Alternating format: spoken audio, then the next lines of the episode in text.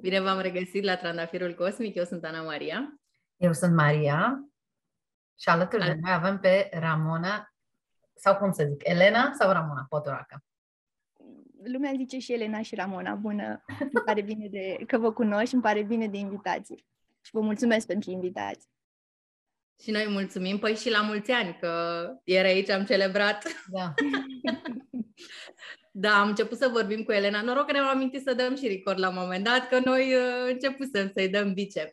Hai să vă zic câteva cuvinte despre Elena, după care o să las pe ea să vă povestească mai mult. Elena este instructor de dans energetic, este certificată în Access Bars, hipnoză, yoga, terapie cognitiv-comportamentală, mindfulness pentru copii și meditație pentru adolescenți, pentru că la bază Elena este cadru didactic, uh, trăiește de peste șase ani în Anglia, unde lucrează în sistemul de învățământ ca teaching assistant pentru a ajuta copiii care vorbesc engleză ca limbă secundară. Bine venit din nou alături de noi, Elena, și o să te rog pentru început să ne povestești despre tine și despre călătoria ta spirituală până aici, despre toate etapele pe care le-ai parcurs ca să ajungi unde ești uh, în momentul ăsta. Da, mulțumesc pentru întrebare. Chiar uh, de câteva luni mă gândesc că cum am pornit de fapt călătoria mea. Și mi-am dat seama că încă de mică, pentru că eram foarte empatică, eram cumva ciudățica familiei, uh, mâncam diferit de ceea ce mâncau uh, membrii familiei, mă comportam diferit, uh, plângeam mai des și simțeam cumva emoțiile celorlalți.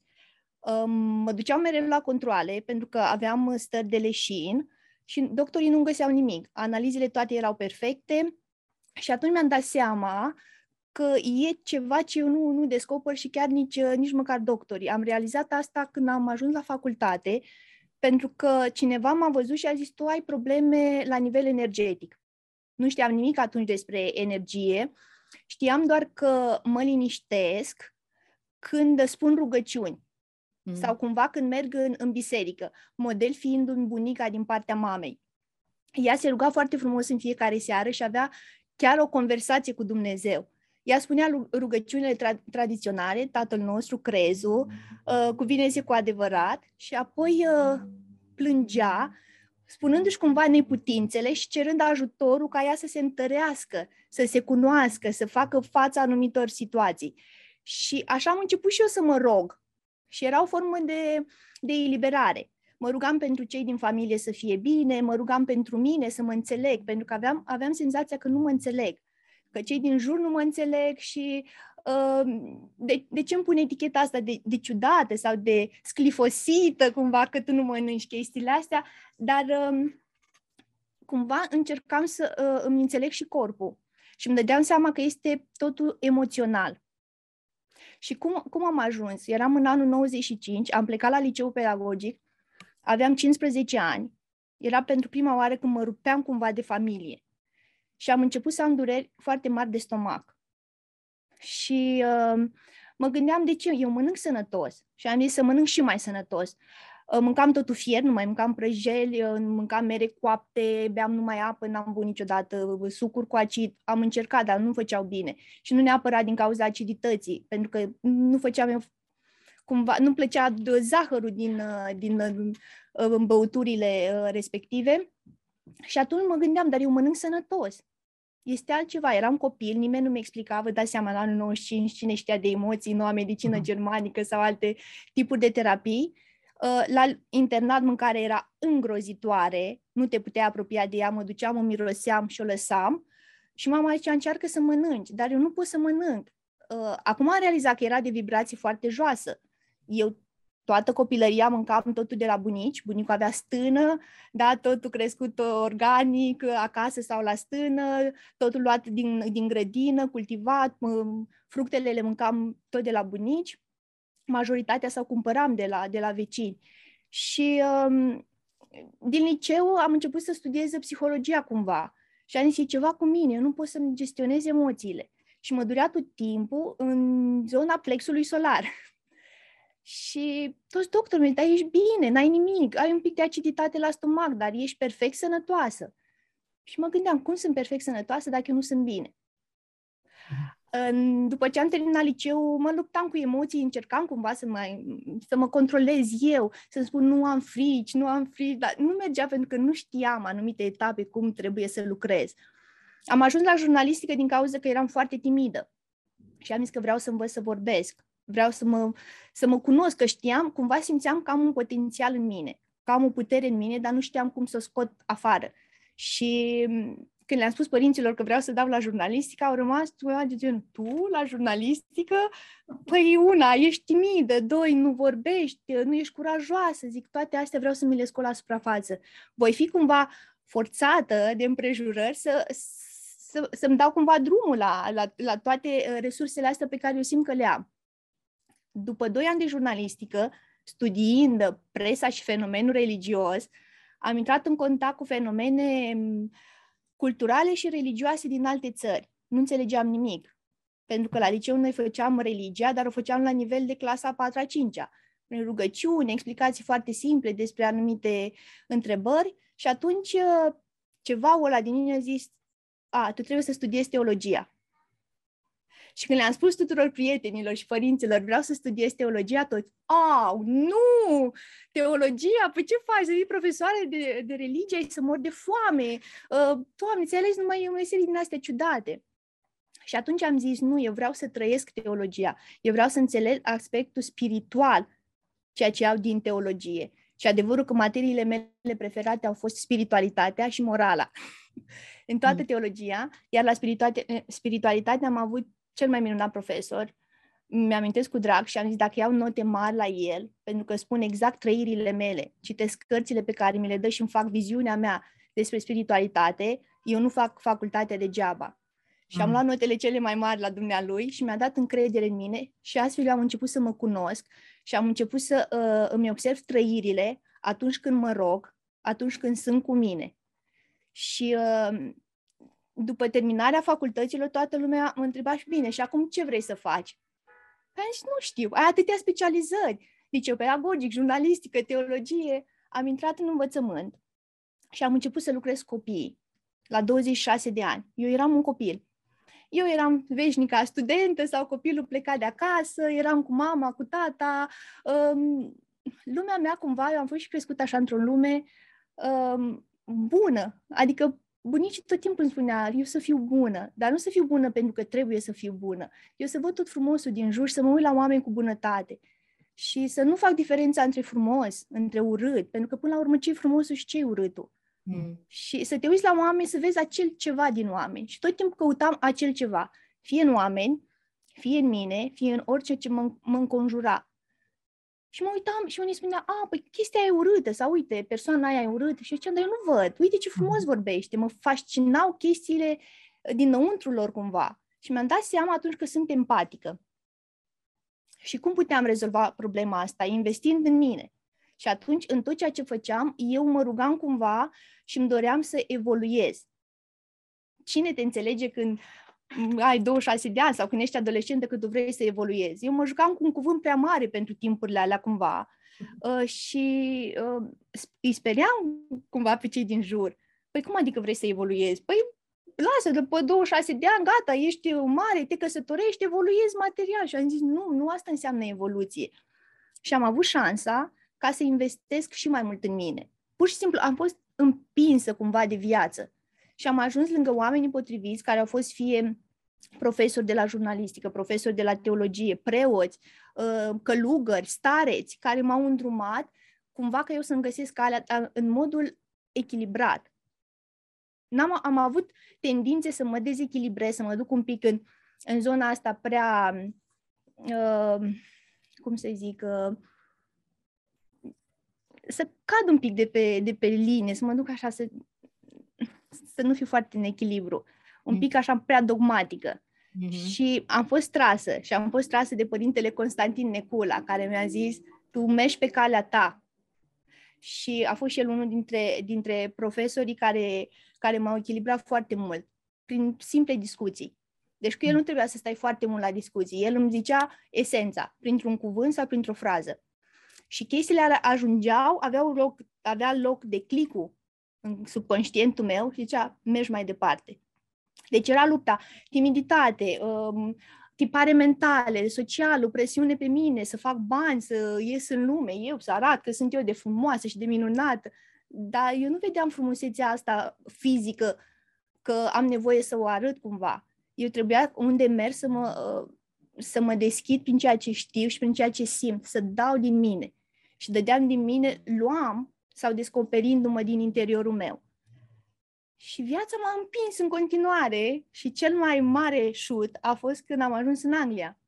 Neștiind de fapt că ajung aici, am plecat, să ajung, am ajuns în Austria, unde am fost voluntară undeva în munte, mă gândeam, Doamne, ce fac eu aici? Uh-huh. Nu făceam nimic, practic, lucram la o fermă, am stat o săptămână și ceva din nu, mergi mai departe.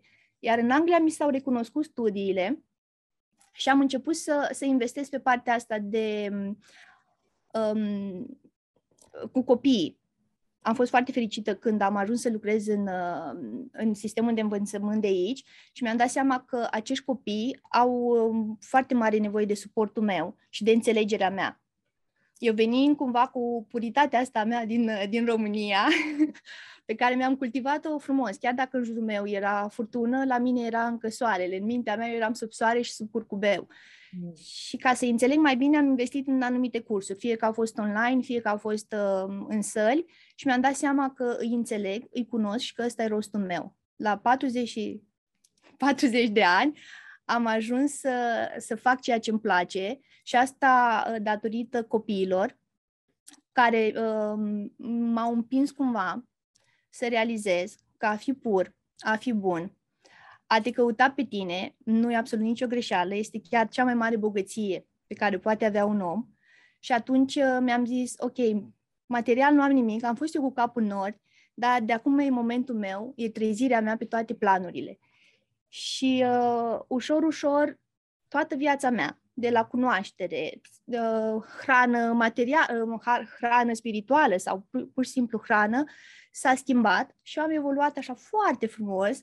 Uitându-mă acum în jur, chiar am avut niște conștientizări foarte importante pentru că am realizat că absolut nimic, nimic nu a fost întâmplător uh-huh. și că mhm. evoluția mea a curs exact ca un râu. Frumos, ușor, bine, cu turbulențe câteodată, dar au curs, el și-a văzut de, de, de cursul lui. Și uh, până la urmă, când, uh, când realizezi asta la o vârstă, îți dai seama că în, în întreaga viață ți-a fost cumva presărată ca tu să mergi atunci când ești deschis. Nu m-am ținut. Am, am avut momente când m-am ținut, că nu vreau să fac sau că nu-i rostul meu și mai ales după ce am lucrat în cultură, mi-a făcut atât de mare plăcere să lucrez în cultură și când am plecat de acolo să rup ceva în mine și am zis, eu vreau să continui. Și ceva au zis nu. Și atunci am avut o cădere, mi-a fost foarte rău, pentru că în subconștient era gata, ai învățat de aici, ți-ai expus creativitatea în domeniul ăla, tu trebuie să mergi mai departe.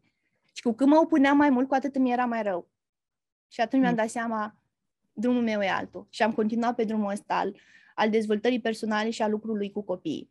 Asta îți era rău fizic sau energetic? Cum ți era rău? Cum percepeai stările astea de rău? Să știi, Maria, că uh, la un moment dat nici nu mai știam cum le percep. Era un amalgam. Uh, fizic îmi era rău, nu aveam echilibru în corp, mă dezechilibram, mă trezeam, mă culcam seara, eram bine, mă trezeam dimineața, nu puteam merge, nu mă puteam ridica din pat. Am făcut toate controlele, la Târgu Mureș, la București, chiar și în Anglia, cu doi ani am făcut uh, scanner pentru ureche, pentru... Nu mi-au găsit absolut nimic. Mi-au zis, ești perfect sănătoasă. Și cum mi-am dat seama că, de fapt, dezechilibru e la nivel emoțional, energetic, pentru că era partea mea dreaptă, mm. partea yang. Da. Și asta am descoperit uh, ulterior prin, uh, prin metodele pe care am început să, să le practic uh, foarte intens și având uh, o regularitate. Și atunci mi-am dat seama că da, asta e. Deci nu... Dar mereu mă merg la doctor și mă controlez pentru că și doctorii au ro- rolul lor. Dar eu știind ce am, încerc să aplic cu cele învățate și cunoscându-mă pe mine, încep să încerc să adaptez toate, toate cele primite de la ei corpului meu. Uh-huh. Și la ce concluzie ai ajuns legat de uh, dezechilibrul ăsta pe partea dreaptă? Am ajuns la concluzia că eu atunci când am plecat din Sibiu, după 12 ani de Sibiu, și viața mă ducea spre descoperirea asta mea de a lucra cu copiii, de a lucra cu oamenii, uh, m-am opus și mi-era frică. Eram foarte mult căzut în partea in, partea foarte feminină, eram cu capul în nor, aveam o intuiție foarte bună, foarte dezvoltată, dar nu aveam încredere în puterea mea interioară. Și atunci uh, mi-am zis, păi ce fac? Aveam multe gânduri, uh, frământări. Și vedeam cu cât mă gândeam mai mult, cum atât mi era mai rău. Deci cumva a fost și masochistă. Pentru că am vrut, hai să văd, chiar gândurile mă afectează. Am avut moment în care noaptea am paralizat. Pur și simplu nu m-am putut ridica să merg la baie. Eram, în, eram mâna dreaptă și partea dreaptă, eram și nu puteam să merg. A venit cineva și m-a ajutat să merg. Și atunci am zis până la urmă ce vrei să faci. Te opui sau mergi? Mm. Și am zis, gata, chiar am trimis cuiva, uh, era la Londra pe, pe partea asta de medicină germanică și am zis, uite, mă doare și spondiloza, am și problemele astea și au zis, te de, de, devalorizezi. Mm. Mm-hmm. Nu mai aveam încredere în mine. Am zis, bine, am venit în Anglia. În Anglia n-am intrat chiar imediat în sistemul de învățământ, am lucrat câteva luni într-un... Am făcut pizza, deci nu, nu mi-e rușine să spun, și mă întrebam ce caut eu aici. Uh-huh. Și um, am avut atunci, pentru că mie mi-au apărut oameni care îmi spuneau, ia fiecare lecție de viață ca pe o experiență, înveți ceva. Și cineva mi-a spus, nu vei sta foarte mult în locul ăsta, ai venit aici să cunoști oameni. Și așa erau oameni din diferite categorii, din diferite țări, mă uitam la comportamentul lor, încercam să le înțeleg religia, înțele- în, încercam să le înțeleg tradițiile și pe ei ca oameni. Și mi-am dat seama atunci de, de foarte multe chestii. De fapt, eu am făcut, uh, cât am lucrat lunile alea, un curs de psihologie, pot să da. spun. Da. Psihologia Iar, aplicată. Exact. Și mă uitam și am zis, bine, sunt într-un magazin și pun niște ingrediente pe pizza. Nu e o muncă grea. Lucram câte 4-5 ore, am cerut eu mai multe ore, mi s-o dat la un moment dat și am zis până la urmă de ce mă, mă plâng și uh, încercam să fac, chiar spuneam, am spus cuiva, încercam să fac fiecare pizza ca un tablou sau ca o planșă pe care o făceam în expoziție. Și uh, din, din toate alea patru ore erau pentru mine exponatele expoziției mele. Și mă gândeam că omul ăla când ridică cutia și mănâncă pizza făcută de, de mine, va avea o energie bună, iar și vizual, pentru că eu le aranjam frumos, adică mie îmi place să am farfuria foarte bine aranjată și mă gândeam că omul ăla va, va avea o bucurie foarte mare când va vedea o pizza minunată. Și atunci eu mă bucuram uh, cum clienții deschid și ei se uită, bineînțeles că ei nu se uitau, dar eu îmi făceam uh, iluzii că ei se uită și vai ce gustase pizza, pentru că eu puneam așa cumva și iubite, știi, și bucurie. Și mă uitam și la colegii din jur care oricum mă înțelegeau și spuneau, a, tu cu atâtea studii lucrezi aici? Dar eu sunt da, convinsă că oamenii simțeau energia pe care o puneai tu în mâncare. Uh, da, da, dar și colegii, chiar și colegii, cu toate că unii rândeau de mine, că având studii și că uh, am ajuns cumva rău în viziunea și mai ales a românilor care erau în magazin, păi uite, noi avem numai liceu și suntem mai bine decât tine. Dar comparația nu se punea așa, era la nivel, uh, la nivel emoțional, uh-huh. la mhm. nivelul ăla în care tu simțeai că evoluiești și tu vrei altceva de la viață decât ceea ce vor ei. Uh-huh. Ei cumva supraviețuiau prin serviciul respectiv, aveau o casă, o mașină și un salariu. La mine era vorba să, să-mi depășesc eu limitele, să mă cunosc uh-huh. și să merg mai departe. Uh, mi-am dat seama că el oricum nu înțeleg ce vorbește și am zis, mie mi-e bine așa cum sunt. Eu sunt fericită așa în lumea asta mea. Da. Apropo de, de studii, vreau să revenim un pic la ce ziceai legat de, de teologie, pentru că știu că ăsta e un subiect controversat. Și aș vrea să te întreb, din perspectiva ta, teologia implică spiritualitate sau spiritualitatea implică teologia? Și unde se, unde se despart și unde se unesc drumurile astea? Da, uite, asta e o întrebare bună. Să știi că uh, eu mă feresc să vorbesc chestii legate de teologie, în general, cu, cu prietenii, cu familia, pentru că tot timpul apar divergențe, fiecare are propria opinie și fiecare trăiește fenomenul religios la nivelul lui. Um, eu mi-am dat seama că când am intrat la teologie, eu simțeam. Și atunci de asta vreau să merg pe partea asta, să simt. Pentru că eu dacă nu simt ceva, un lucru, un om, eu nu pot merge mai departe. Și am zis, eu nu mă pot ruga la ceva sau să, uh, să mă afișez într-un anumit loc, că e biserică, că e mănăstire, să fiu falsă. Eu trebuie să fiu eu în locurile respective. Și atunci, la spiritualitate am, am învățat să mă, să mă cunosc pe mine, iar legătura mea cu Dumnezeu, că e în mine, pentru că citim cartea Omul, animal în Dumnezeit, îți dai seama că noi, ca ființe, avem foarte mult de lucrat la partea noastră divină. Și atunci am zis, începem munca cu mine. Și cum? Um, fiind atentă la reacțiile mele, la gândurile mele, la nevoile, eu cer ceva, adică eu cer, Doamne, dă-mi uh, nu știu ce, eu ceream să mă cunosc. Uh-huh. De asta, când, când vorbesc din perspectiva mea, e, e foarte greu, pentru că și acolo, dacă spuneam la teologie anumite chestii, nu eram înțele- înțeleasă de colegi. Și atunci trăiam totul foarte intens în interior.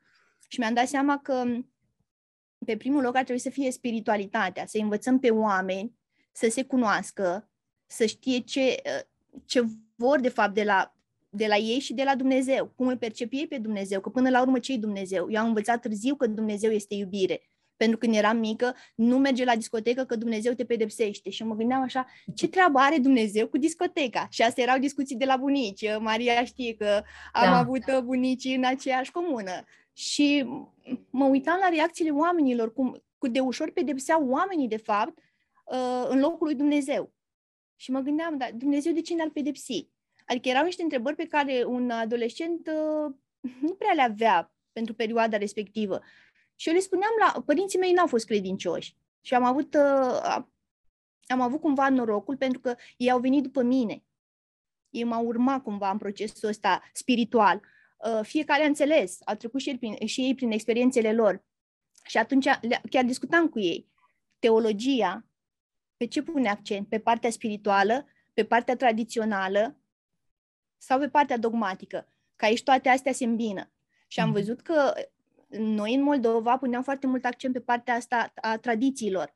Erau mult mai importante tradițiile decât legătura noastră cu Dumnezeu. Mm-hmm. Și nu mi se părea normal. Eu nu înțelegeam de ce la nuntă trebuia să faci nu știu ce, de ce la mormântare trebuia să nu faci nu știu ce. Adică dacă omul se duce undeva unde e mai bine, noi de ce plângem? Da, exact. Eu vedeam moartea cu, cu, cu altul și toată lumea zicea, aoleu, taci din gură, iar vii tu cu ideile tale. Uh, foarte greu am înțeles fenomenul, pentru că eu mă uit, nu mă uitam la oamenii morți. Când spunea că a murit cineva, eu am zis, dar omul ăla nu a murit, de fapt. Și nu puteam să plâng, dar plângeam cumva de, din cauza că plângeau toți ceilalți când eu eram până în vârsta de 10 ani și nu înțelegeam de ce ei plâng. Dacă omul ăla, repet, se ducea undeva la bine, noi de ce? Pentru că am înțeles târziu, pentru că noi suntem egoiști. Și atunci uh, oamenii se leagă cumva de, de religie din anumite frici. Și trăiesc mm. în teama aia cu cineva le rezolvă frica, uh, pun mult accent pe factorii ăștia externi. Și atunci unei spiritualitatea. Uh-huh. Un, uh, tot timpul am zis că un preot bun este un uh, psiholog bun, un terapeut bun, uh, este o binare, este o combinație așa de mai multe personalități cumva, adică el însuși caută să se înțeleagă și să înțeleagă oamenii. Pentru că ca preot nu poți să pui etichetă, a, tu ai făcut chestia asta, ești într-un anumit fel, să nu folosesc cuvântul păcătos. Eu nu te pot judeca pe tine, pentru că eu nu-ți cunoști po- povestea ta de viață. Eu nu știu cum iubești tu. Eu nu știu cum, ce trăire ai tu în fața unor fenomene, a unor oameni, a, un, a, a vieții. Și până la urmă, eu de ce să te judec? Și atunci eu cred că investim foarte mult în noi, în, un om își dezvoltă partea asta spirituală, pentru că se și spune, nu? Să ne... Um, um, să fim după chipul și asemănarea lui Dumnezeu. Dumnezeu nu are chip, Dumnezeu nu are nimic. E vorba de iubirea aia necondiționată, desăvârșită, de valorile alea superioare pe care Isus a încercat să ni le transmită, dar noi n-am înțeles nimic din mesajul lui. Când, când Isus spune, nu vedeți că uh, Tatăl este în mine și eu sunt în Tatăl, mm-hmm. toți suntem la fel. Toți avem darul vieții, nu? Suflul vieții e în noi, avem suflet. Toți suntem părți divine. Dar chestia asta nu... Foarte puțin o înțeleg și chiar dacă o înțeleg, le e frică să o accepte pentru că a, așa au fost ei tra- crescuți în familie ține de tradiție aici. Și asta am urmărit la toate religiile, pe unde am fost în, în călătoriile mele sau cu oamenii de aici, din Anglia. Noi nu ne mai raportăm la noi. Și atunci privim totul ca o uh, dogmă socială, facem ceva pentru că a, suntem credincioși, religioși, pentru că așa ne cere societatea și asta e tot. Dar suntem falși și trăim cumva în minciună. Pentru că spiritualitatea e în noi și noi trebuie să dăm afară aplicând anumite nu neapărat reguli, norme de bun simț pentru orice persoană. Și respectându-le pe astea, tu evoluezi. Și tu evoluind, ă, evoluând, îți dai seama ce iubirea, îți dai seama cum ești tu și îți dai seama că puterea e în tine, că dacă stau căzut acum, mi-e rău și zic, Doamne ajută-mă, nu vine nimeni să mă ajute, trebuie să zic, sunt bine, adică dau un telefon, mă ajută, mă motivează cineva, dar toate, toate puterile sunt în mine. Și cumva um, energia, că totul este energie, cumva tu prin energia ta și atragi la tine. Și acel Dumnezeu care e în exterior e de fapt voința ta interioară. Pentru că Dumnezeu ne dă nu, liberul arbitru, să alegem. Dacă tu alegi să fii sărac toată viața sau să fii bolnav toată viața, asta e alegerea ta. Mm. Dar dacă tu mergi la biserică și ești tot bolnav, dacă tu mergi la doctor și ești tot bolnav, acolo trebuie să-ți dai seama că sufletul tău nu mai este în conexiune cu tine, iar relația ta cu Dumnezeu nu mai e aceeași sau nu e deloc bună. E doar o prefăcătorie. Pentru că mm. depresia de ce apare? Când tu nu mai ești în relație bună cu tine și cu divinul din tine și cu Dumnezeu. Dacă tu ești fals cu tine, ești depresiv. Poți să citești 100 de mii de cărți. Poți să citești cele mai frumoase afirmații de pe internet. Nu te ajută. Te ajută pe moment, ești fericită, dar ai căzut. Pentru că tu nu mai știi să te reconectezi la tine. Tu nu știi care sunt valorile tale, tu nu știi cine ești tu. Chiar astăzi am început o carte și întreba cine ești tu. Și dădea răspunsurile oamenilor. Eu sunt cu tare, eu sunt cu tare. Cine ești tu? A, păi eu sunt fata lui tata, păi știți ce am făcut? Nu, eu n-am făcut jurnalistică, eu, eu nu sunt acele diplome, nu? Și nimeni nu mă cunoaște mai bine decât mine. Mm. Și atunci îmi dau seama cât sunt eu de spirituală, cât sunt eu de conectată cu mine, cu prezentul și știu că acolo, în univers, cineva e cu mine și totul depinde cumva de, de mine. Adică ne, e, e o întrebare foarte complexă. Da, Dar da. zic că um, la baza tuturor, cumva, societăților a fost spiritualitatea. Mm-hmm. Pentru că toți preoții de-a lunguri, că au fost uh, maestri, preoți, uh, orice, din toate religiile, ei au învățat oamenii cumva să se cunoască. Ei au spus, haide să ne descoperim. Dar oamenii n-au înțeles asta. Oamenii crezând că făcând anumite chestii, aprinzând lumânări, chestii din astea mai mult pragmatice, ei se dezvoltă cumva spiritual. Nu, lucru cu tine. Și cel mai dureros lucru e când lucrezi cu tine. Așa nu vrei. Tare nu vrei să lucrezi cu tine. Lasă mai târziu. E bine da. să dai sfaturi, cel mai ușor să dai sfaturi. Și lucrul ăsta cu tine implică adevărata trezire și adevărata drum spiritual și respectiv evoluția ta.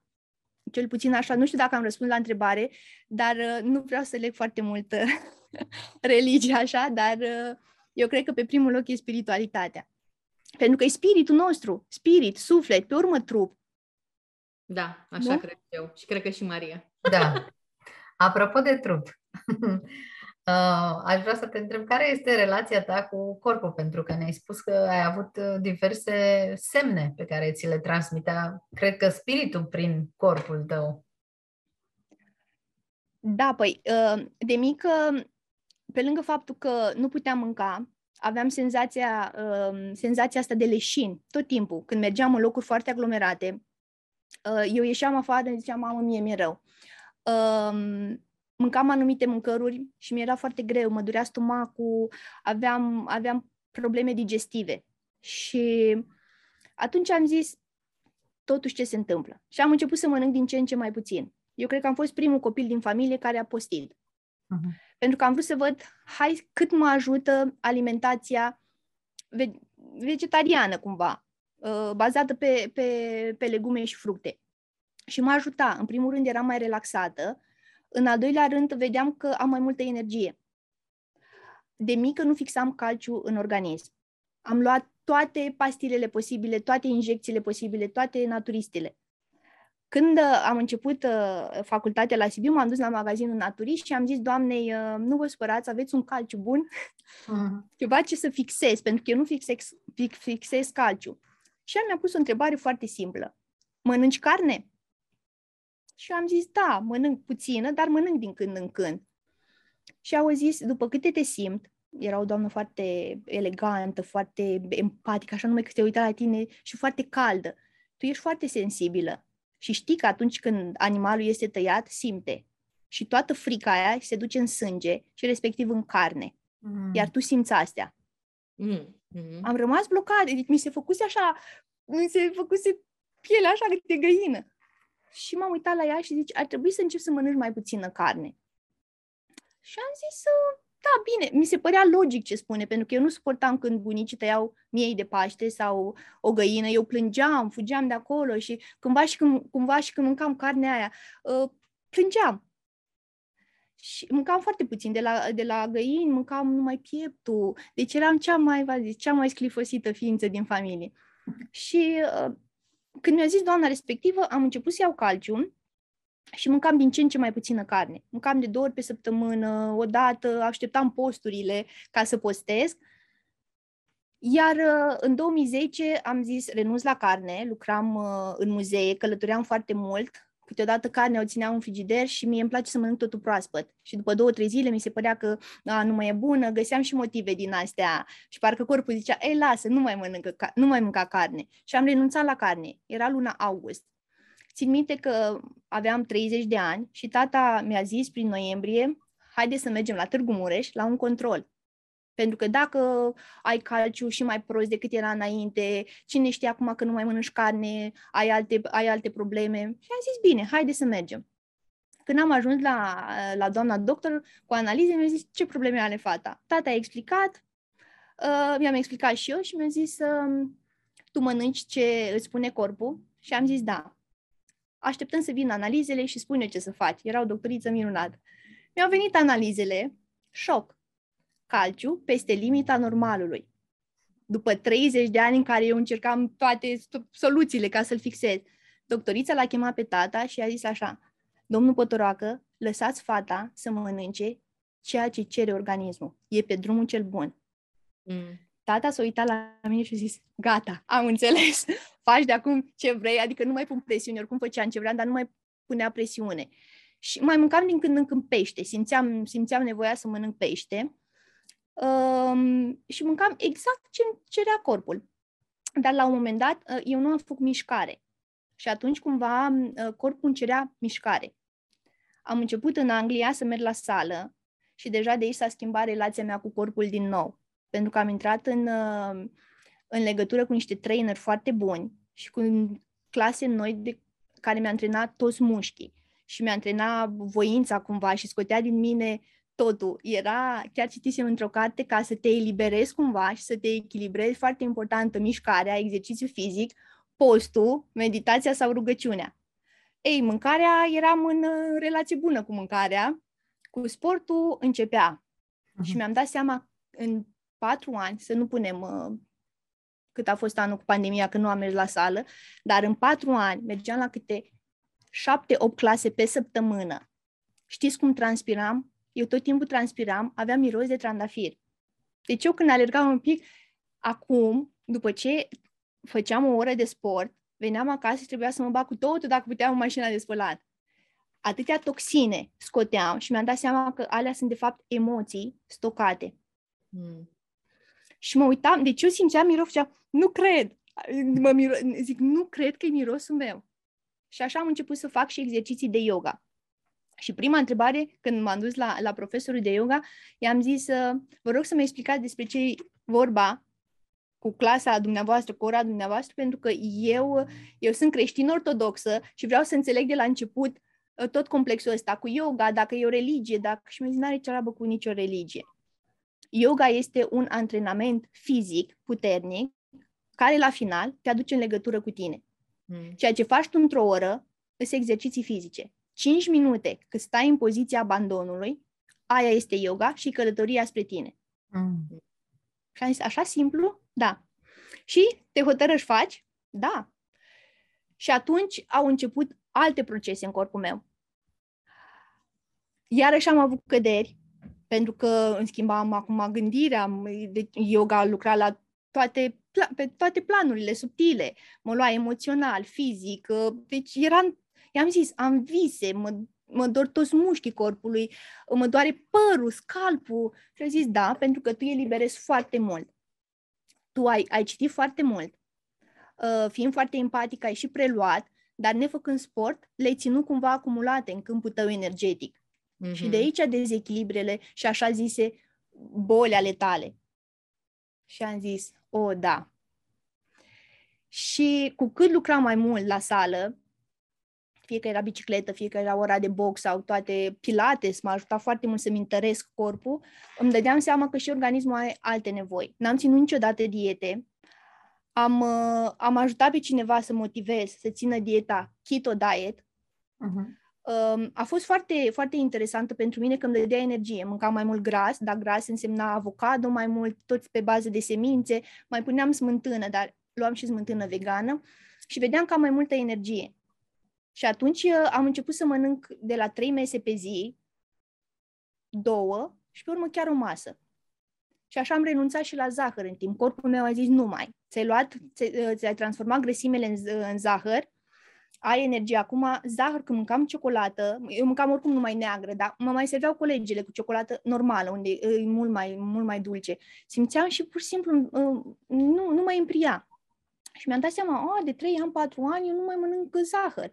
M-am dus la o sesiune în România, ne-au dat o prăjitură. Am luat prima linguriță, era cu un sirop cu zahăr și am zis, oh, ce dulce! Înainte mâncam zahăr, vă dați seama, mâncam o prăjitură și mai mâncam, de fapt, două, trei prăjituri.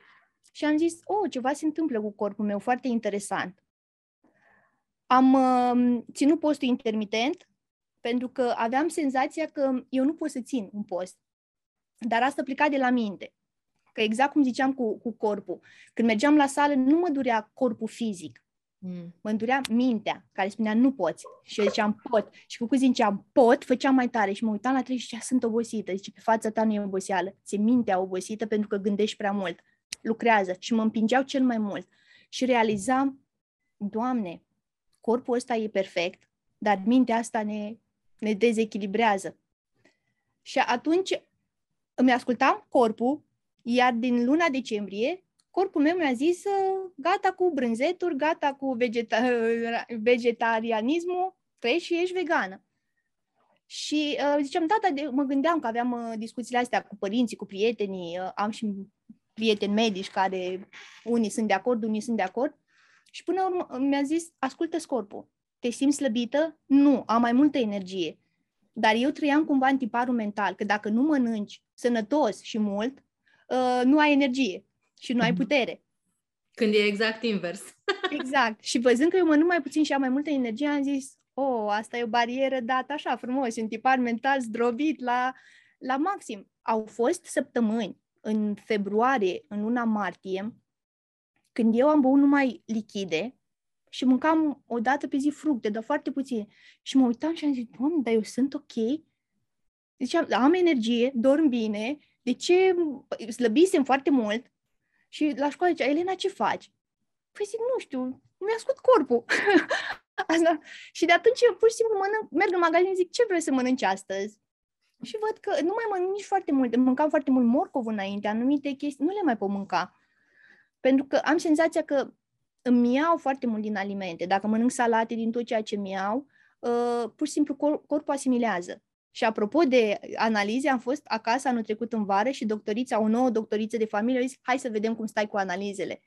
Și surprize, surprize! Am avut fier peste limita normală. Și a rămas, zice, ce faci? Toată lumea are lipsă de fier, ce faci de ai peste? Zice, asta nu înțeleg. Și am zis, păi, nu știu, mănânc multe legume, mănânc spanac crud când pun în salate și mai beau uh, moringa, pudră de moringa care conține mm. foarte mult fier și zic, dar să știți că nici nu am mai putut mânca foarte mult. Adică, și a zis, e ceva fantastic. Și a repetat mamei, lăsați-o să mănânce ce vrea. și mama și păi o lăsăm. deci cu când ne ascultăm corpul, cu atât el de fapt ne transmite semnale. Dar e lucrul ăsta, atât la nivel uh, fizic, pe partea de hrană, cât și emoțional și spiritual. Da. Pentru că dacă tu ești încă încărcată emoțional, corpul zice, păi mai vreau un pic de zahăr, mai dăm un pic de cafea, uh, hai nu mergem astăzi la sală că sunt obosită, dar de fapt mintea care nu vrea să treacă de tiparele astea și de, de să iasă de fapt de zona, din zona de confort. Da. Uite, asta e un takeaway foarte bun pe care să, să-l aplicăm, să mergem la supermarket, la magazin sau la piață și să întrebăm uh, corpușorul ce vrei să mănânci azi? Da, și eu fac acest exercițiu, uh, închid ochii și zic dacă aș putea să mănânc orice, orice din lume azi, ce ar fi? Ce ai vrea? Și uh, chiar recomand tuturor acest exercițiu pentru că corpul nu spune niciodată gogoș sau altceva. Um, spune spanac, ouă, portocale, nu știu, diverse lucruri, dar niciodată nu mi-a zis uh, Gogoș, de exemplu. Da. Au clătit aia mare sau... Uite, da. eu mai am... Uh, eu tot timpul, de când am venit în Anglia, sunt fascinată când merg la la raioanele de legume sau la magazinele astea asiatice și văd legume noi, fructe noi. Îs Mhm. pasionată să le cumpăr, uh, să citesc cum se gătește, pe urmă să, să-mi adaptez rețeta. Eu niciodată nu respect o rețetă. Eu creez. Eu tot timpul în bucătărie, eu pun culori, eu pun arome și îmi fac mâncarea așa cum simt. Că mă mai, Mhm. îmi mai trimit prietenii, simt cum ai făcut, zic, nici nu știu cum am făcut. Eu pur și simplu pun acolo, eu mă joc cu ingre- ingredientele care îmi plac. Și curiozitatea asta de a încerca cele mai ciudate fructe, cele mai ciudate legume, e, castravetele amar, Uh, Mm. L-am gătit într-un fel, la început era cu ulei, se gătea cumva în ulei, se scoți amărala aia, se, fă, se punea în, în linte. Dar mie a început să-mi placă. Și, Și mie dacă, îmi place. Da. și pe urmă făceam sucul de, de castravete, scădea glicemia cam mult, dar îmi, plă- îmi plăcea că dimineața îmi dădea cumva energie și puneam cu, în combinație cu castravete, puneam mai puțin uh, castravetele la amar, puneam mai mult castravete din ăsta și ghimbir și lămâie și atunci aveam, uh, aveam alt tonus pe timpul zilei. Deci um, eu invit ca toate persoanele să, să încerce și lucruri noi, să nu stea în același, a, am mâncat atât de, de mic chestiile astea. Da, e foarte bine, dar vezi că organismul are nevoie și de altceva și chiar dacă e crescut în altă țară sau e legumă din altă parte, dar uh, avem nevoie, măcar să, de curiozitate, exact când vrei să încerci o terapie nouă, nu? un lucru nou, dă-ți voie să, să fii și dă-ți voie să, să ai acces la cât mai multă cunoaștere, chiar și pe partea de alimentație. Da. Păi Hai să continuăm în linia asta legată de corp și să ne povestești un pic despre dansul energetic. Ce înseamnă dansul energetic, cum, când ai început, cum te-a ajutat și ce beneficii are pentru tine și, mă rog, poate avea pentru noi toți dacă ne deschidem să-l uh, încercăm. Of, anul trecut am avut o perioadă foarte interesantă din viața mea. Treceam și pe plan profesional cumva uh, un nou loc de muncă, o nouă provocare. Pe pra- plan personal eram așa într-o, într-un disconfort emoțional și am primit un mesaj um, dacă sunt interesată să practic dansul energetic. Eu când am văzut cuvântul dans, prima reacție a fost nu, pentru că eu nu dansez. N-am dansat niciodată, îmi plăcea să dansez doar valsuri, tangouri, cu tata, erau, mă duceau în uh, perioade din alea mai romantice, așa. Și um, am primit două videouri să urmăresc. Și am zis, a, stai un pic, e altceva, energetic, energie, eu făcusem Reiki, chiar îmi făcuse și cineva, eu cred în chestiile astea, să dau șansă. Um, am început cu prima mea instructoare din București, un curs online, și de la primul curs, primul dans, eu am simțit. Mhm. Și am zis, wow! Și am zis, um, în primul curs uh, sunt trei tipuri de dansuri. Le-am făcut pe toate și îmi venise rău. Mm. Pentru că eu începuse acum să lucrez, yoga lucram fizic, ieșea din corp, dar prin dansul energetic cumva îmi dădeam la o parte din, din câmpul meu energetic energiile stocate de, din copilărie până acum. Și am zis, e ceva cu dansul ăsta. Am fost atât de motivată, pentru că uh, dif- între cursuri se lasă 21 de zile. Creierul să asimileze, corpul să fie obișnuit cu dansurile și instructoarea ne-a spus, dansați cât mai mult. Mă trezeam dimineața la 6, dansam între 30 de minute, chiar și o oră, și dansam și seara. Deci vă dați seama câtă motivație și câtă nevoie de fapt aveam. Pentru că la dansul de încălzire îți încălzești corpul și învățasem că um, începeam cu, cu pielea, pentru că pielea este extinderea trupului. Începeam cu brațele, extinderea sufletului și începeam cu antrenamentul coloane, extinderea spiritului și eu lucram la, la, la, la toate nivelurile astea. Și mi-am dat seama, wow, ce schimbare! După 3-4 zile aveam deja alt tonus, ca să nu zic după prima zi. Simțeam beneficiile, dar s-au văzut, în, s-au văzut uh, în exterior toate schimbările. Iar după două săptămâni am primit întrebarea de la un bărbat, tu ai devenit mult mai puternică, ce faci? Și eu eram, poftim. Zice, da, nu neapărat că nu aveam eu puterea fizică, dar în, în, în câmpul meu energetic, în atitudinea mea, era ceva și simțeam cum îmi crește puterea interioară. Și am zis, wow, și la școală, copiii se uitau diferit, colegele, Elena, ce faci? Păi zic, dansez, am început un dans energetic, zic și dansez. Am făcut al doilea uh, modul în care învățam șapte dansuri, lucram pe fiecare centru energetic, pe fiecare ceacră. Și atunci am început să tai pe relații, pe tot luat pe neam, plexul solar și toate tipurile de dans. Fiecare tip de dans lucrează la un anumit nivel și curăță foarte bine chakra respectivă. Iar instructoarea uh, făcea cu noi uh, cumva dezlegările astea și tăierile astea energetice, ea, ea și spunea, sau ne lăsa pe noi, duceți-vă și tăiați relația cu bunici, cu părinți, cu tot ce v-a ținut, situații um, toxice din viața voastră. Și îmi dădeam seama cât, câte chestii aveam eu acumulate din copilărie pe care nu le-am spus, legate de părinți, de verișori, la școală, profesorii, tot stresul ăla era aici în, în, um, în creierul meu emoțional. Și deja simțeam că, că renasc, de sincer dansam mai motivată și câte o oră jumătate seara, uh, cu ochii închiși, pentru că dansul se dansează cu ochii închiși și eram, prima dată eram în conexiune profundă cu mine. La yoga gândurile mai înzburau, dar la dans, pentru că și muzica aleasă de a, uh, alegea melodiile care îmi plăcea, le primeam de la ea și mă conectam cu mine. Și atunci eram eu cu mine și pluteam și mă gândeam la ce mă deranja, mă mai duceam între... Și era așa o, o, o curățare am zis, Doamne, dar ce bine mă simt. Am terminat și modulul 3, am dat, uh, am dat dip, uh, lucrarea finală și mi-am zis, păi, acum poți să predai. Nu m-am simțit pregătită să predau pentru că mai avea, simțeam nevoia să lucrez cu mine. Dar în lucrare i-am, i-am scris atât de frumos despre toate trăirile mele și mai ales când am lucrat pe parte de, de neam. În dansul ăla, nu știu, poate multă lume zice că voi fi ciudată, dar eu am simțit că mi ies din corp. Mm. Am ieșit. Îmi venea la un moment dat să zic, Ramona, Ramona, ce se întâmplă? Cumva să mă cheme. Deci eu nu mai era, era prima dată când era așa o decorporizare. Nu, nu știam ce se întâmplă cu mine.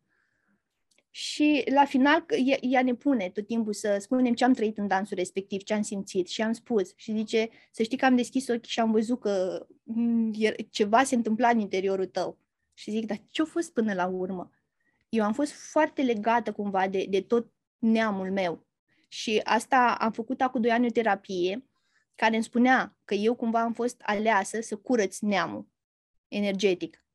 N-am crezut și nici ai mei. Dar când le-am spus chestii de ale străbunicilor pe care nu i-am cunoscut și ai mei au rămas cu gura căscată. Știam doar că un străbunic de-a meu a murit la vârsta de 105 ani și îmi doream să cunosc și anul trecut am, am găsit poza lui, mi-a dat o vecină poza lui și am zis, e ceva, eu acum mă reconectez cu neamul, adică îmi văd străbunicul, îs niște chestii, pentru că simțeam că multe nu erau ale mele. Nu putea un mhm. copil sau o persoană de 30 de ani care n-a făcut nimic grav pe pământul ăsta, nu făcusem așa zisele păcate, nu fumam, nu beam, nu făcusem nimic grav, să, să, să simt atâta greutate în corp. Și tot timpul neplăcere, adică era ceva mult mai, mai profund. Și în dansul energetic, cât l-am dansat toată vara, simțeam așa o, o creștere a, a ființei mele. Am mers acasă, a, a trebuit să stau 10 zile în carantină și am dansat afară, în grădină. Am ales să stau undeva într-o grădină, fără curent uh, electric. Am zis, mamă, eu vreau să stau aici, pur și simplu stau cu mine. Nu stau acasă pentru că stau închisă 10 zile. Și în fiecare dimineață dansam. După ce am ieșit din carantină, am zis, hai să încerc și cu alte persoane. Să nu fie doar senzația mea. Cu toate că la cursuri, discutând, vedeai că oamenii au diferite trăiri. Dar hai să mă conving, știi, ca să fiu și mai convinsă. Și am lucrat unul la unul, am început să lucrez cu prieteni. Și vedeam cum după primul dans, le, le simțeam cumva, cum să zic, um, le știam cumva problemele lor emoționale și atunci eu apăsam un pic, acceleram pe ele ca să și le cureț. Și vedeam cum plâng, cum au anumite uh, uh, reacții și spuneam, dar ce ai făcut? Păi zic, n-am făcut nimic. Tu uh-huh. ai mhm. făcut, ți-ai dat voie să, să fii tu și să eliberezi aceste emoții. Uh, am venit în septembrie în Anglia, am, am fost într-o tabără de dans energetic, am dansat și acolo foarte, foarte mult și eu nu puteam să fac dansul pendulului. E un dans în care uh, se lucrează pe chakra, pe, pe plexul solar și eu încă simțeam că n-am puterea aia, pentru că eu mi-am dat puterea celor din exterior. Și dansul pendulului uh, pur și simplu te duci dintr-o parte și în alta, ca și cum ai cosi. Eu, după două, trei mișcări la început, eu am amețit și mi-a venit pur și simplu să vomit. Din curs. Ramona știa problema mea, instructoarea, și când am ajuns la Tujnat, în cadrul taberei, mi-au zis facem pendulul. Și asta e pentru Elena. Știind că am probleme cu partea dreaptă, m-am pus în partea stângă, ca să-mi echilibrez. Și când am început să dansez, m-am oprit și a zis, nu te lăsa, fă o pauză și încep. Atunci am început să dansez cel mai mult dansul pendulului. Și mi-am dat seama că iarăși și ceva la nivel mental sau că duc cumva prea multe gânduri. Încă mai am acolo, încă nu m-am, m-am detașat de gânduri. După tabără m-am întors, am început să fac cursuri. Um, am făcut un curs de hipnoză, am făcut cursul de almuză, nu am mai putut din nou dansa, pentru că și prin aceste cursuri erau niște conștientizări atât de puternice, care cumva m-au pus uh, la pământ. Din luna decembrie, la sfârșitul lunii noiembrie, am început din nou să dansez.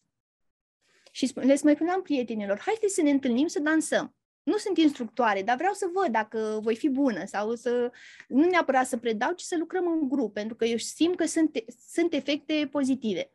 Și am început cu o prietenă în decembrie, la începutul lunii decembrie, și am văzut că ea, în prima sesiune, dansam cam o oră, o oră și ceva, a început să plângă. Și zice, uh-huh. măi, eu mhm. lucrez cu mine de șase ani. Eu încă mai am de scos. Păi zic, da, se da. pare că da. Exact. Toată viața. și mă solicita. A doua zi, hai să dansăm. Seara, hai să dansăm. Am făcut, cred că, trei săptămâni, am dansat, să zic așa, ca zăpăcitele. Și vedeam că se eliberează. Și după o săptămână jumate, două săptămâni, ziceau prietenele, Teodora, dar ce faci? Ceva se schimbă, deci ești mult mai luminoasă, ceva, ai făcut ceva. Și zice, mai dansez, uite, m-a convins uh, prietena mea să dansăm împreună. Și văzând beneficiile, am zis, ușor, ușor, cine vrea să mai danseze, ca o terapie unul la unul la început, pentru că pentru mine e foarte important să cunosc oamenii. Dacă știu, nu neapărat să-mi spui problemele tale, dar îmi dau seama, pentru că văd o persoană și am început să, să le citesc cumva și lucrând unul la unul văd, văd evoluția și pentru mine asta iarăși e, e un test psihologic să văd cât de bine mă conectez la persoana respectivă. Și cu cât lucram mai mult cu unul la unul, îmi dădeam seama, domnule, dansul energetic e minunat. Și aplica chiar și pe copii. Și am început să văd, iarăși să nu fie doar uh, imaginația mea, haide să văd cum e la copii. Lucrând cu un copil unul la unul, făcând anumite exerciții de respirație, era tot timpul obosit, uh, avea și probleme cu greutatea, i-am zis, uite, hai să dăm din mâini, ne bucurăm și dăm toate energiile și toate problemele. Adică am luat dansul de încălzire, nu l-am băgat în dansuri uh, profunde, să zic așa. Și el zicea, vai, dar ce bine mă simt, dar ce facem de fapt? Și am zis, ne jucăm cu energiile, uite, ne jucăm, aducem energii bune. Și după 3-4 minute el căsca și zicea, sunt foarte relaxat. Ce se întâmplă? Îl băgam și în exerciții de respirație, pentru că tot procesul e așa foarte bine gândit de mine. Și copilul s-a liniștit uh, am dansat și cu băiețelul prietene când a venit, după primul dans nu am mai putut. A zis că obosește, pentru că el era încărcat emoțional. Ea trecând prin diferite probleme, un divorț și alte, alte probleme, copilul încă avea. Și atunci a zis, nu, nu-l obliga. Lasă el să facă fotbal, să, să elibereze energiile astea prin sport, prin mișcare, prin alergat, prin, prin alte forme. Deocamdată e prea mic. Iar uh, la un moment dat, uh, lumea mi-a zis, nu vrei să faci, să, să faci online, adică să devii și instructor, să predai și cursul. Mi-am dat seama că uh, îmi place să predau cursul, acum sunt, uh, ajungem la al treilea modul, dar îmi place mai mult să lucrez în grupuri mici sau unul la unul, pentru că rezultatele sunt fantastice și pentru mine, repet, e foarte, foarte important că atunci când, când lucrez cu cineva să văd și eu rezultatele, să vadă și persoana respectivă. Deci beneficiile dansului energetic, în primul rând, te reconectează la tine, te chiar are puterea să vindece, pentru că e dansul de vindecare.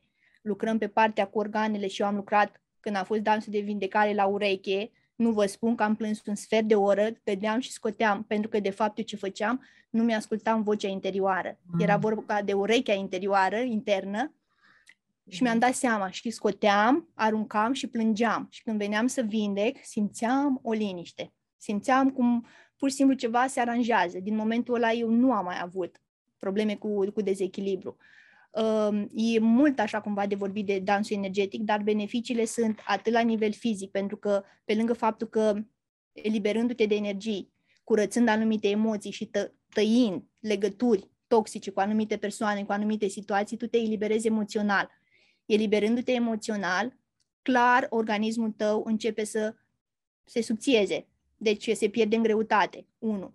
Devii mult mai relaxat pentru că ne reglăm energiile, in și yang. Lucrăm foarte mult pe partea asta.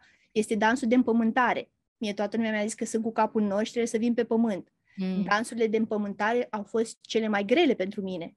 Pentru că stând jos și lucrând pe organe, eu amețeam. Mm. Pentru că nu eram conectată deloc la pământ. Când făceam dansul copacului și îmi imaginam că, sunt rădăci, că am rădăcini, eram cumva pierdută, pentru că eram, uh, eram cu mâinile la crengeri, eram tot spre cer, spre...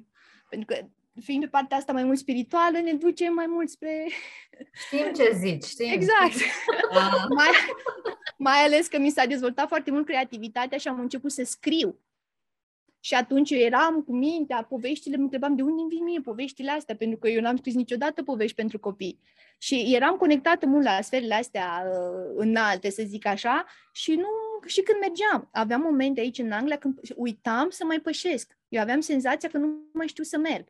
Fiind și, și vremea la început. Când parcă plătesc. Exact. Deci îți trebuie dans de împământare.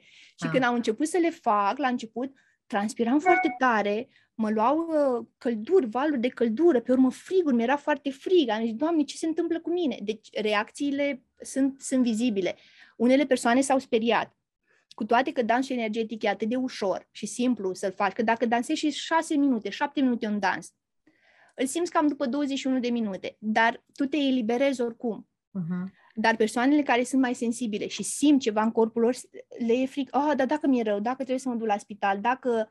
Deci, iarăși, e, e foarte greu să ieși din zona de confort, să te lupți cumva cu, cu fricile tale, nu? Cu, cu toate barierele pe care tu ți le pui. Dar ca metodă, pe care o poți practica acasă, singur, mai ales și chiar dacă în grup, pentru că noi dansăm cu ochii închiși, important este să te conectezi la tine. Nimeni nu se uită la tine, nu mai ai grija nimănui. Nu-ți pas, nu trebuie să execuți mișcări perfecte. Uh, în, în dansul de încălzire eu mai bag și elemente de fitness un pic, genoflexiuni, uh, acum voi începe și flotări pentru că e important să ne lucrăm brațele. Uh-huh. Eu am putere în brațe când ridic, dar nu aveam putere să fac, de exemplu, flotările. Expansiunea a sufletului, pentru că uh, mai aveam încă răni pe suflet și simțeam că nu sunt puternică și încă, încă mai am de lucru la, la brațe eu. Uh-huh. Deci chiar dacă fac de patru ani sală și fac și greutăți, încă mai am. Pentru că știu că mai sunt probleme, probleme mai am chestii de, de eliberat.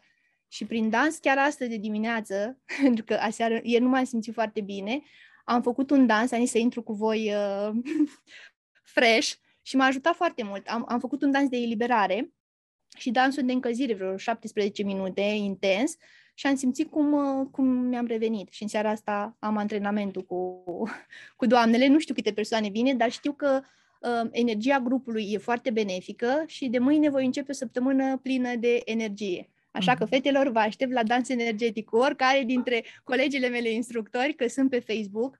Um, e foarte răspândit acum, sunt diferite centre de dans energetic. Acum se face și la sală. Dacă mm-hmm. stați în București, uh, chiar sunt, uh, sunt colegi care au deschis la centre um, și se îmbină cu diferite terapii.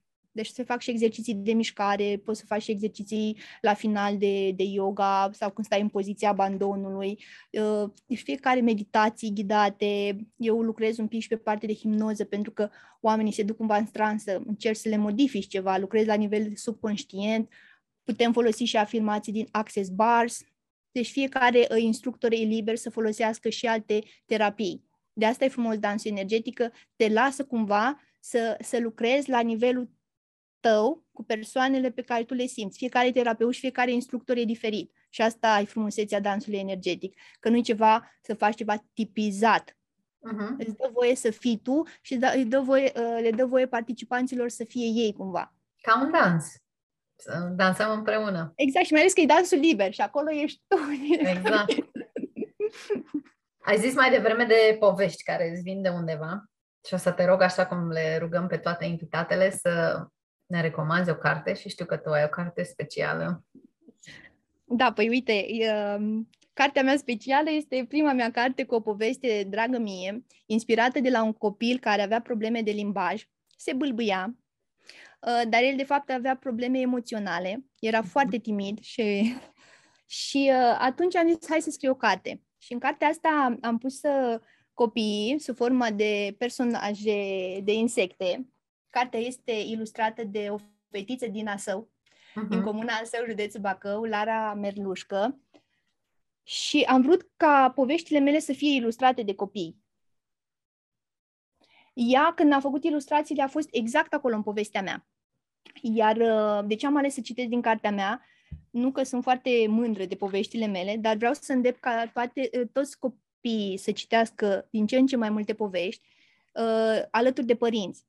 Părinții să se lase și ei cumva purtați în lumea asta a, a poveștilor, pentru că astfel ajung la copilul lor interior, de care am uitat să mai fim copii.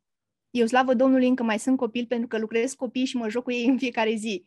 Și uh, văd foarte multe persoane care au luat viața asta uh, prea în serios, care au copii și nu, mai știu, nu știu să se bucure de copiii lor, uh-huh. pentru că au uitat de copiii din ei, de copilul din ei. Da. Și atunci, uh, în, în cartea mea, această albinuță bâlbâită, mm.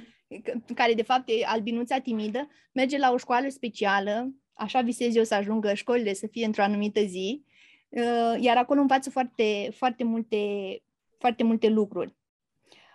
Prezint un pic uh, câteva rânduri, cred că mai mult de un minut și ceva, da? Mhm.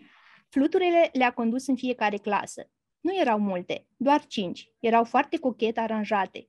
Fiecare sală avea frunze proaspete de nufer pentru fiecare elev pe care aceștia stăteau și făceau exercițiile, fie exercițiile fizice, de respirație sau cele de relaxare, sau pur și simplu se odihneau în pauze dacă nu doreau să iasă, să iasă afară la aer curat.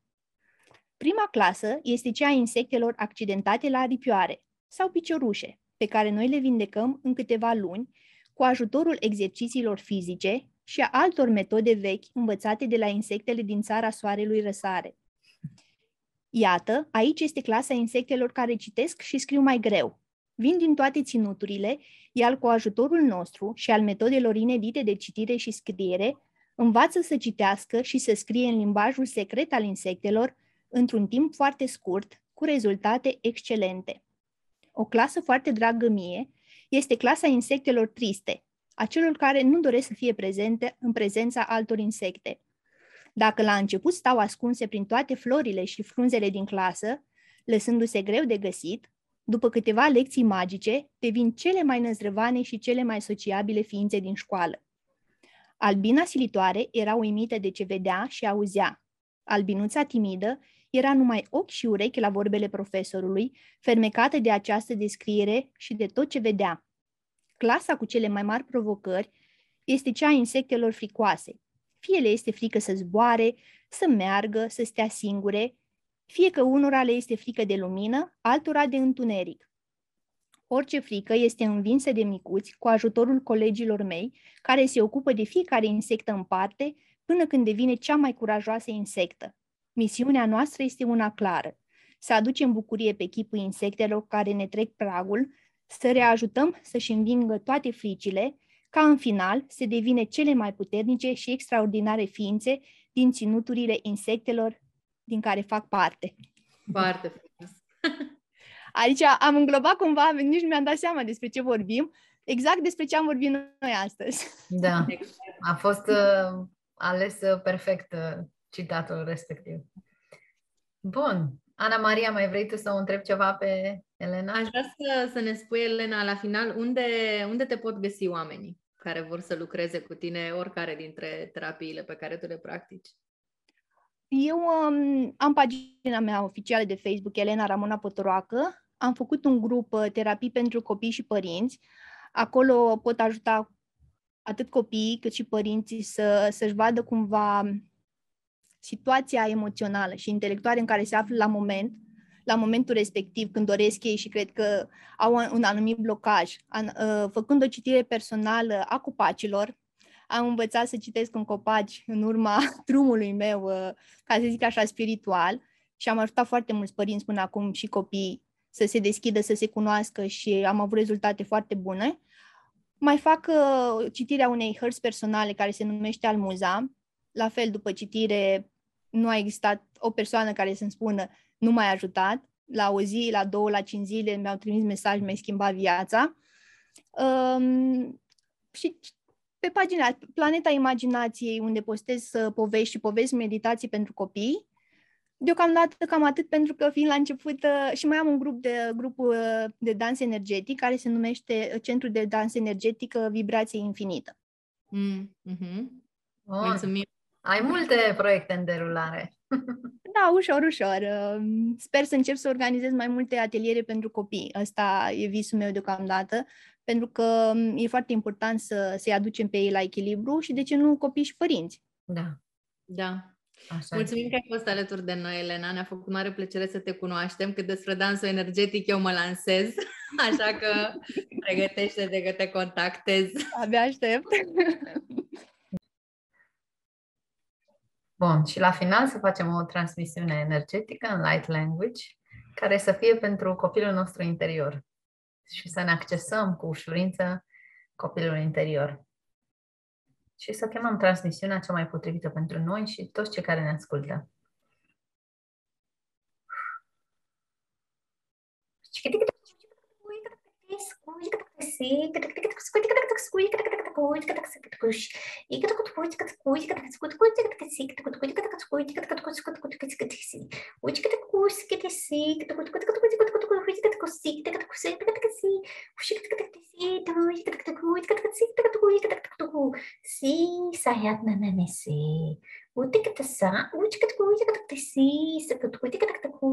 وسكت الساعة وسكت الساعة إيه إيه إيه Mulțumim, mulțumim, mulțumim.